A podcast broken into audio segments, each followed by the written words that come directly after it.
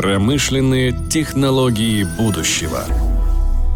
Привет, здесь подкаст «Хай-тек на грани нервного срыва», и сегодня настал момент поговорить о цифровом предприятии честно, откровенно, без маркетинговой шелухи, но и без излишнего консерватизма. Когда я обсуждаю с представителями производства, с людьми, которые управляют промышленностью эту тему, часто слышу два полярных мнения на эту тему. Есть управленцы, стоящие на суперконсервативной позиции, считающие, что, ну да, есть IT, IT, наверное, важно, компьютеры с каждым годом работают немножко быстрее, но это не революция. И есть, напротив, визионарии, сторонники технологического прорыва, которые считают, что любая фабрика сегодня это в первую очередь фабрика данных, а уже во вторую очередь фабрика по производству гвоздей, галош, молотков и проволоки. Сегодня с моим гостем Сергеем Соловьевым, руководителем Центра компетенции управления цифровым предприятием компании Siemens, будем искать и найдем взвешенную позицию и поймем, к какому из двух полюсов э, она ближе расположена. Сергей, добрый день. Добрый день. Насколько сама постановка вопроса кажется актуальна? Приходилось ли сталкиваться с носителями вот этих двух сильно полярных точек зрения? Да, это действительно крайне злободневный вопрос и очень такая типичная ситуация, что э, тема цифровизации, она многих делит на действительно два таких э, противоборствующих лагеря. Да? Одни есть сторонники э, того, что цифровизация это просто еще чуть-чуть эффективности, мы немножко добавляем цифры, мы немножко добавляем IT, где-то чуть-чуть больше софта, и где-то какие-то появляются эффекты. Да? Есть другое мнение, другой полюс, э, что цифровизация это кардинальный пересмотр бизнес-модели, это совсем новые взаимоотношения, это новые технологии, это новый э, доступ к э, сервисам и э, уменьшение дистанции между спросом и потреблением. То есть такие э, более глобальные, такие стратегические вещи. С моей точки зрения, правда, она где-то посередине, потому что, конечно, э, цифровизация не, не была бы э, столь интересна, и, наверное, не было бы даже такого хайпа вокруг, если бы это было действительно просто о том, чтобы добавить 3, 5, 10, там, даже 30% к эффективности или к снижению простоев и так далее. Цифровизация – действительно новые эффекты, это новые э, модели работы с потребностями людей, с потребностями бизнеса, и, конечно, это затрагивает кардинальные вещи, это меняет э, бизнес-модели, это меняет э, то, как строится сама цепочка взаимоотношений при производстве промышленной продукции. Э, в этом есть много того, что вызывает опасения, страхи, есть много консерватизма, но в то же время, как любой такой тектонический сдвиг, это большие возможности. Опять-таки, не в качестве слогана или такого красивого тезиса, но Действительно, я бы хотел тоже на этом дальше чуть-чуть остановиться, потому что, на мой взгляд, это очень интересная ситуация, особенно для российского рынка, для российских компаний, в том числе небольших компаний, для российских стартапов. Ну, до стартапов мы доберемся, хорошо, тема заявлена, тогда давайте попробуем теперь э, от главного стержня пойти вширь.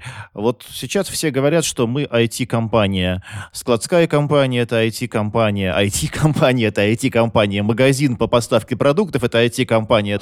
А вот скажите, завод – это IT-компания или все-таки еще нет? Или он, может быть, и не должен никогда становиться IT-компанией, этот лозунг до производства не доходит? Ну, опять, здесь очень легко сейчас э, э, пойти по скользкой дорожке э, генерирования новых красивых э, таких хайповых терминов IoT-компании, IoT-завод, э, больше, чем IT-компания.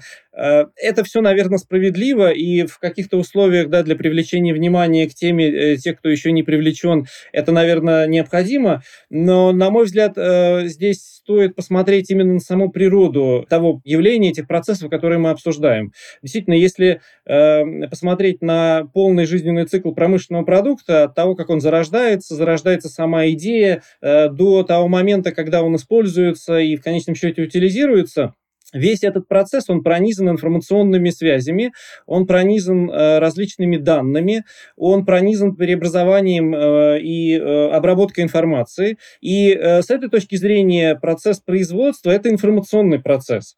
Э, поэтому, наверное, сказать, что современный завод эквивалентен IT-компании, это все-таки ну, не совсем корректно, потому что задачи разные, э, приоритеты разные. Но в то же время такой нервной системы производства, вот пронизывающий все его стадии, пронизывающий все уровни, то есть и в вертикали, и в горизонтали, на мой взгляд, является именно процесс преобразования информации, э, процесс обработки информации. То есть, если чуть более подробно э, взглянуть, от идеи продукта к его проектированию используется определенный софт, используется определенная система моделирования, то, что сейчас называется цифровыми двойниками.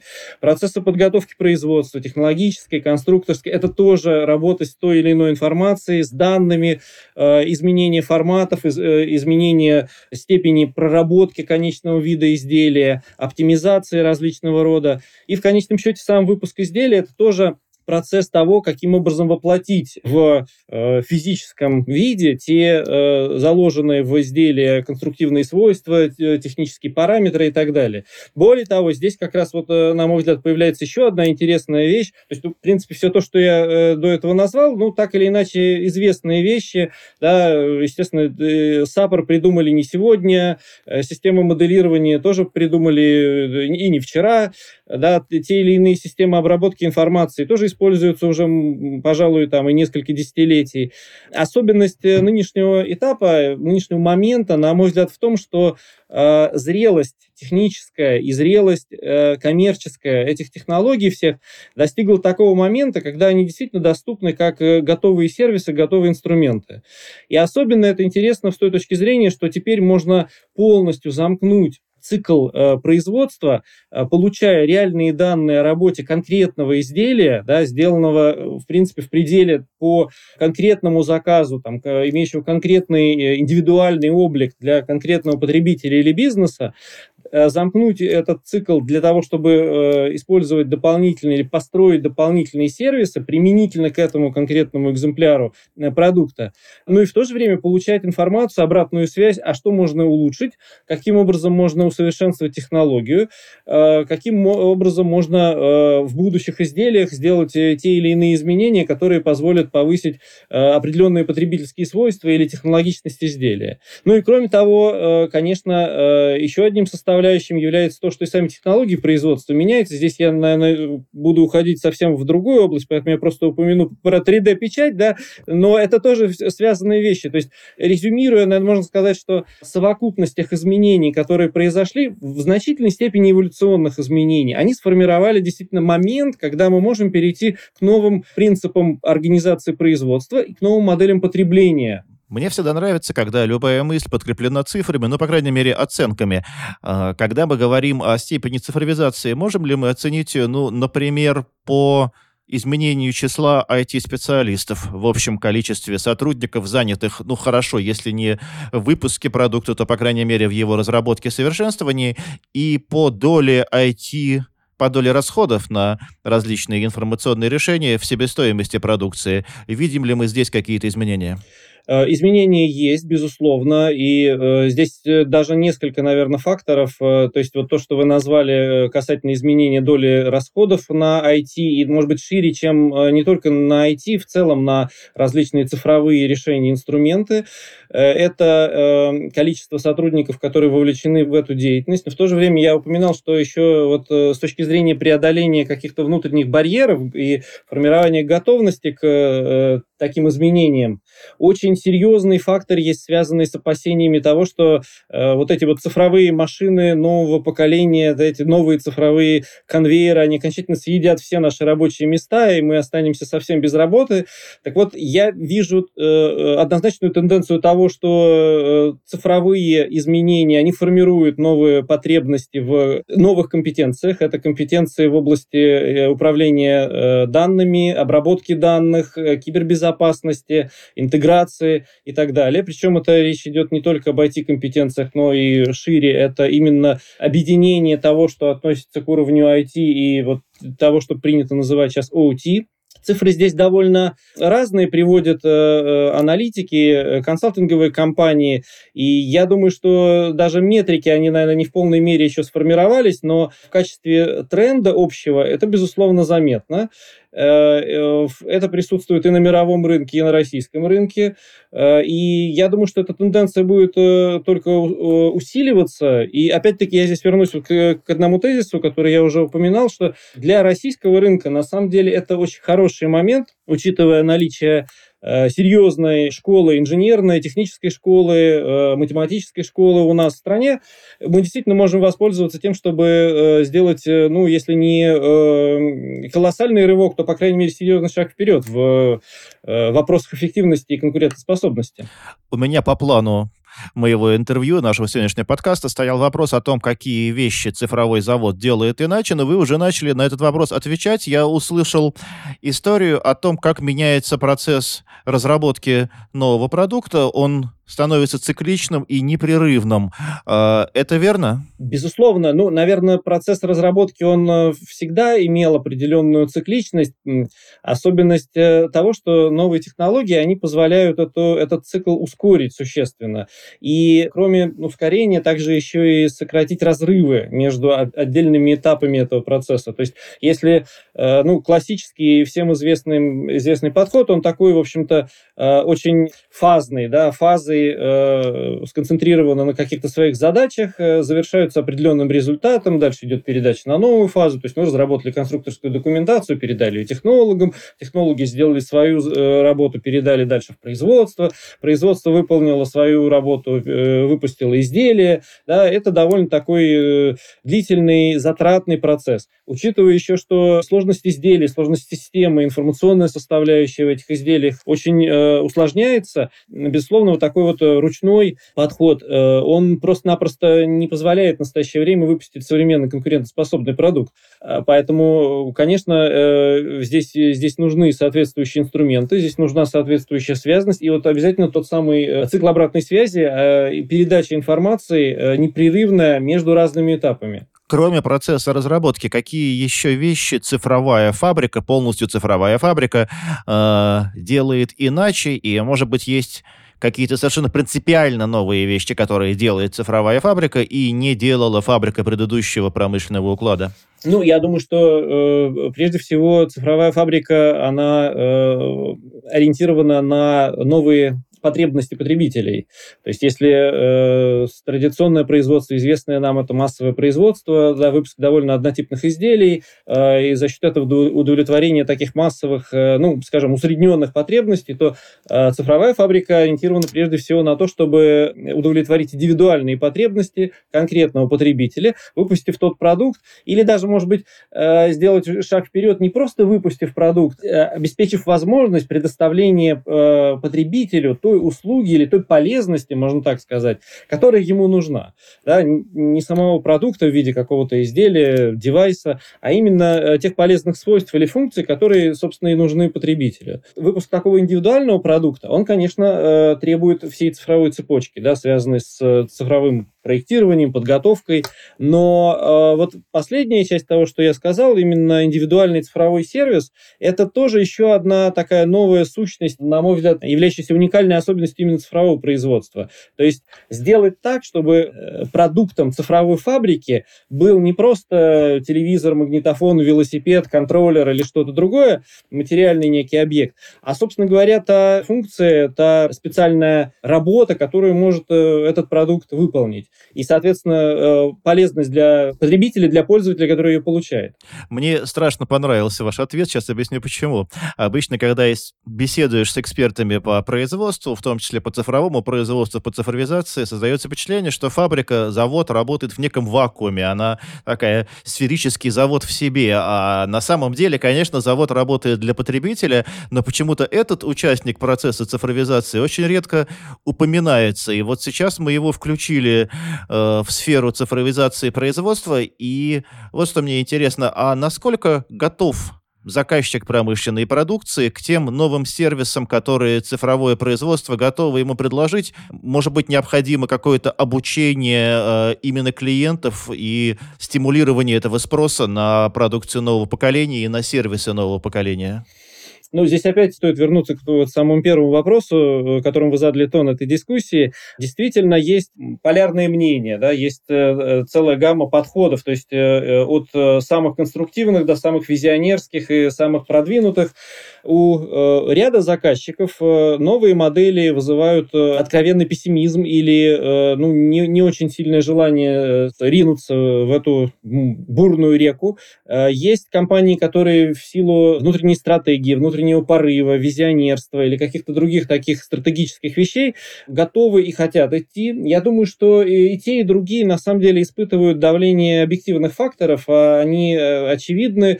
Это то, что действительно конкуренция на рынке усиливается, необходимость выводить продукты на рынок быстрее, индивидуализировать их, она объективно присутствует. Опять-таки, это связано с тем, что изменяются сами модели потребления, ожидания потребителей от э, того, что они получают, да, и их требования к тому, что они получают. Поэтому эти изменения игнорировать просто-напросто нельзя. Да? До какого-то момента, наверное, на, в разных э, нишах э, отдельные небольшие шаги, они позволяют или могут позволить компаниям удержаться на плаву, продолжать свою деятельность, но э, глобальный тренд, он задан, он, безусловно, для ряда компаний, которые не сделают э, соответствующих изменений в своей деятельности, он может стать э, фатальным с точки зрения возможностей дальнейшей деятельности на рынке. Поэтому мне кажется, что здесь движение в эту сторону, оно неизбежно. Потребители меняются, рынки меняются, э, производство тоже должно меняться. Ваше личное ощущение, вы работаете в компании Siemens. Компания Siemens один из очевидных драйверов цифровой э, революции в промышленности и в России особенно, вы чувствуете, что вы следуете за рынком или вы этот рынок все-таки создаете, вы, вы этот спрос формируете? Э, помните, как э, был такой э, слоган «Перестройку начни с себя». Вот почти как в этой формуле Siemens является компанией, которая все передовые вещи сначала обкатывает на себе, на своих производствах, на своих сервисах, да, на своем бизнесе.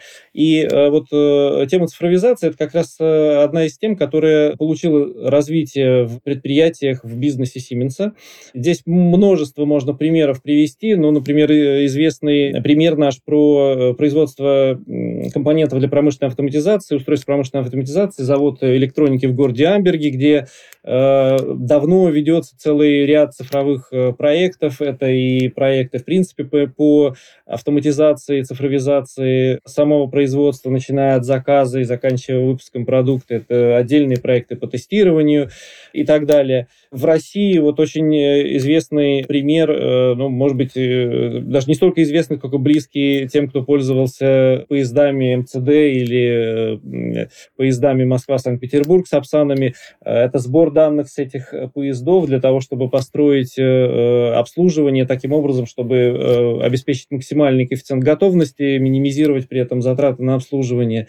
Есть примеры и на других предприятиях российских и зарубежных усилий Siemens. Поэтому э, здесь э, ну, можно с уверенностью сказать, что Siemens – это компания, которая э, такие усилия и такое внимание уделяет цифровизации именно потому, что мы знаем на примере своих проектов внутренних, мы знаем на примере своих предприятий, что правильно построенные проекты цифровизации дают эффект. Об этом всегда тоже очень много споров, очень много копий сломано в разных дискуссиях на самых разных уровнях, что каков же эффект проектов цифровизации, есть ли эффект от этих инструментов в принципе, или это хайп. Э, но вот наш опыт говорит о том, что правильно инициированные, правильно организованные и выполненные проекты конечно же, эффект дают. Э, для этого, конечно, есть э, целый ряд э, методик, подходов, особенностей. Да. Это не означает, что просто как некую магическую волшебную палочку можно приложить некий софт или некую систему к безнадежно больному предприятию, а и его хвори в миг уйдут, и оно станет процветающим, конкурентоспособным. Это, конечно же, не так, это, это было бы иллюзией, наверное, но в то же время при грамотном подходе, начиная с цифрового консалтинга, определение тех э, приоритетных направлений, где действительно э, есть потенциал и э, именно цифровые инструменты могут дать эффект, всегда приводит к положительному результату. И все-таки как это происходит в реальной жизни? Это к вам приходят клиенты, ваши заказчики, промышленные предприятия со словами «скорее внедрите нам интернет вещей и предиктивную аналитику и умный сервис», или это все-таки вы занимаетесь таким евангелизмом и рассказываете своим заказчикам о том, что может быть сделано, и постепенно формируете этот спрос? Я думаю, что здесь процесс двух сторон. Э, с одной стороны, да, конечно, как вы сказали, мы занимаемся таким своего рода проповедничеством, э, продвигая эти идеи или, так сказать, э, делясь тем, какие успехи у нас есть в этом направлении.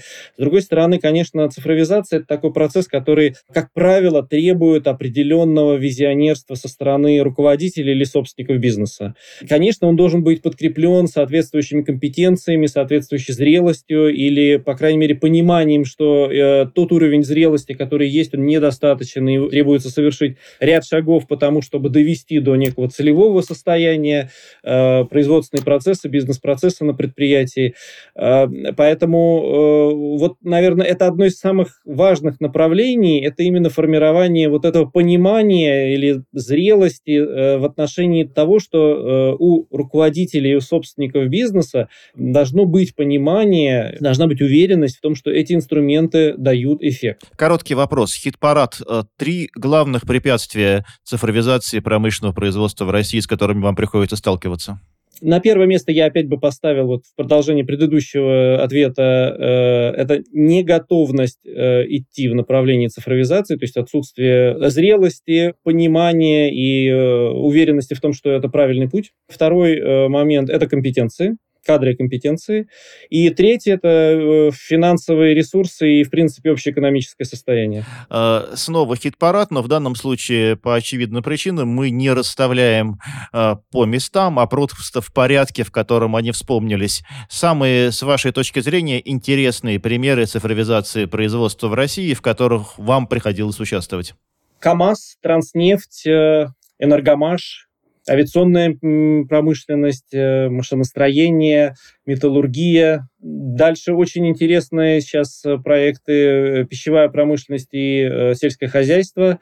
В принципе, производство всегда связано с инфраструктурой, поэтому это также и предприятия водоснабжения и водоотведения, это дороги, то есть инфраструктура тоже у нас в цифровую э, реальность э, промышленного производства должна интегрироваться. Слушайте, ну вы, в общем, назвали всю экономику России. У меня такое впечатление. Нет, кажется, такой отрасли, которая не вошла в ваш список. Наводят самое завораживающее, самое такое мотивирующее вот в цифровизации, это как раз не то, что э, завод может стать безлюдным, на нем будут стоять универсальные обрабатывающие центры, да, они там как-то очень интенсивно своими роботами там манипулируют, да, все, все движется, производится какая-то деталь.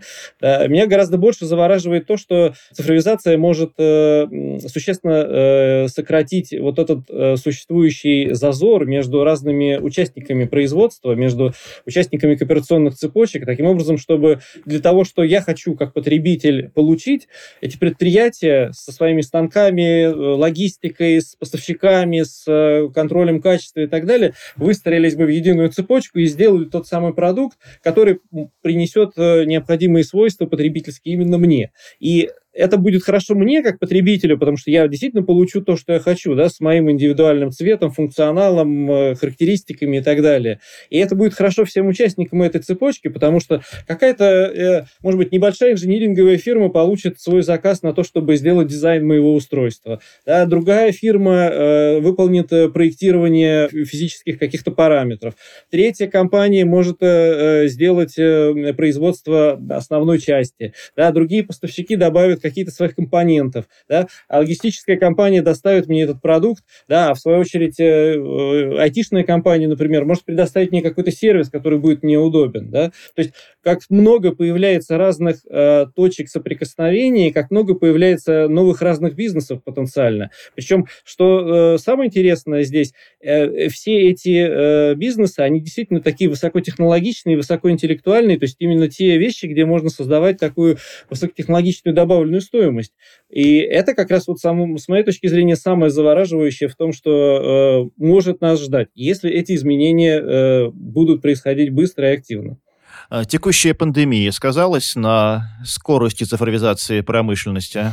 А, и да, и нет, потому что, с одной стороны, э, ну, промышленность все-таки довольно такая консервативная машина, да, э, так сказать, э, изменить обороты, изменить скорость довольно сложно, да, молниеносно, но в то же время, я думаю, ряд изменений таких заметных и действительно вот, ну, на уровне, может быть, каких-то э, осознаний таких молниеносных, э, может быть, даже в каком-то смысле ошеломляющих он произошел, они произошли, и это э, прежде всего то, что э, вот подобно тому, как э, сотрудники перешли на удаленный режим работы, точно так же и с предприятиями э, стало очевидно, что э, те э, активы, которые э, совершенно не э, охвачены цифровыми связями, не имеют возможности удаленного управления, подключения, может быть, это до недавнего времени было хорошо с точки зрения кибербезопасности. Наши коллеги э, из службы Б спали спокойно, но в то же время с точки зрения бизнеса это э, вот в современных условиях это, э, в принципе,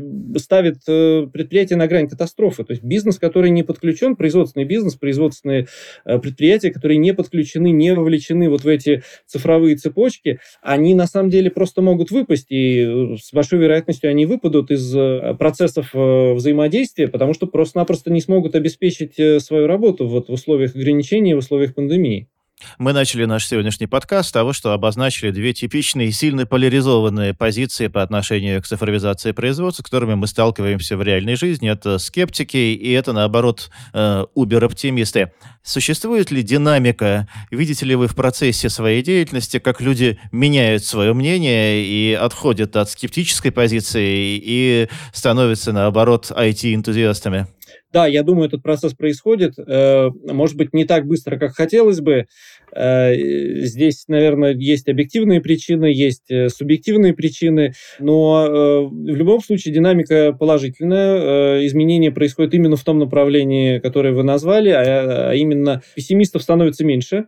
Э, скажем так, может быть, даже э, выражать открыто свою такую э, негативную позицию просто становится уже, ну, не совсем даже и красиво, не совсем прилично, потому что, ну, все-таки полученные примеры, доказанная эффективность, да, результаты, кейсы, которые есть, они убедительно показывают, что это работает, да, поэтому, ну, наверное, всегда можно, и в чем-то даже, наверное, это интересно идти против течения и какую-то так сказать, альтернативную предлагать э, идеологию, но все-таки, если мы говорим про цели повышения эффективности, конкурентоспособности в российских условиях, по, про повышение экспортного потенциала, то есть чтобы мы могли делать здесь то, что востребовано на мировом рынке, конечно, здесь э, политика, э, так сказать, отказа от э, современных решений, современных технологий, от эволюции в хорошем смысле, и там в пользу из изоляционизма или движения в обратном направлении, она, наверное, совершенно контрпродуктивна. Поэтому,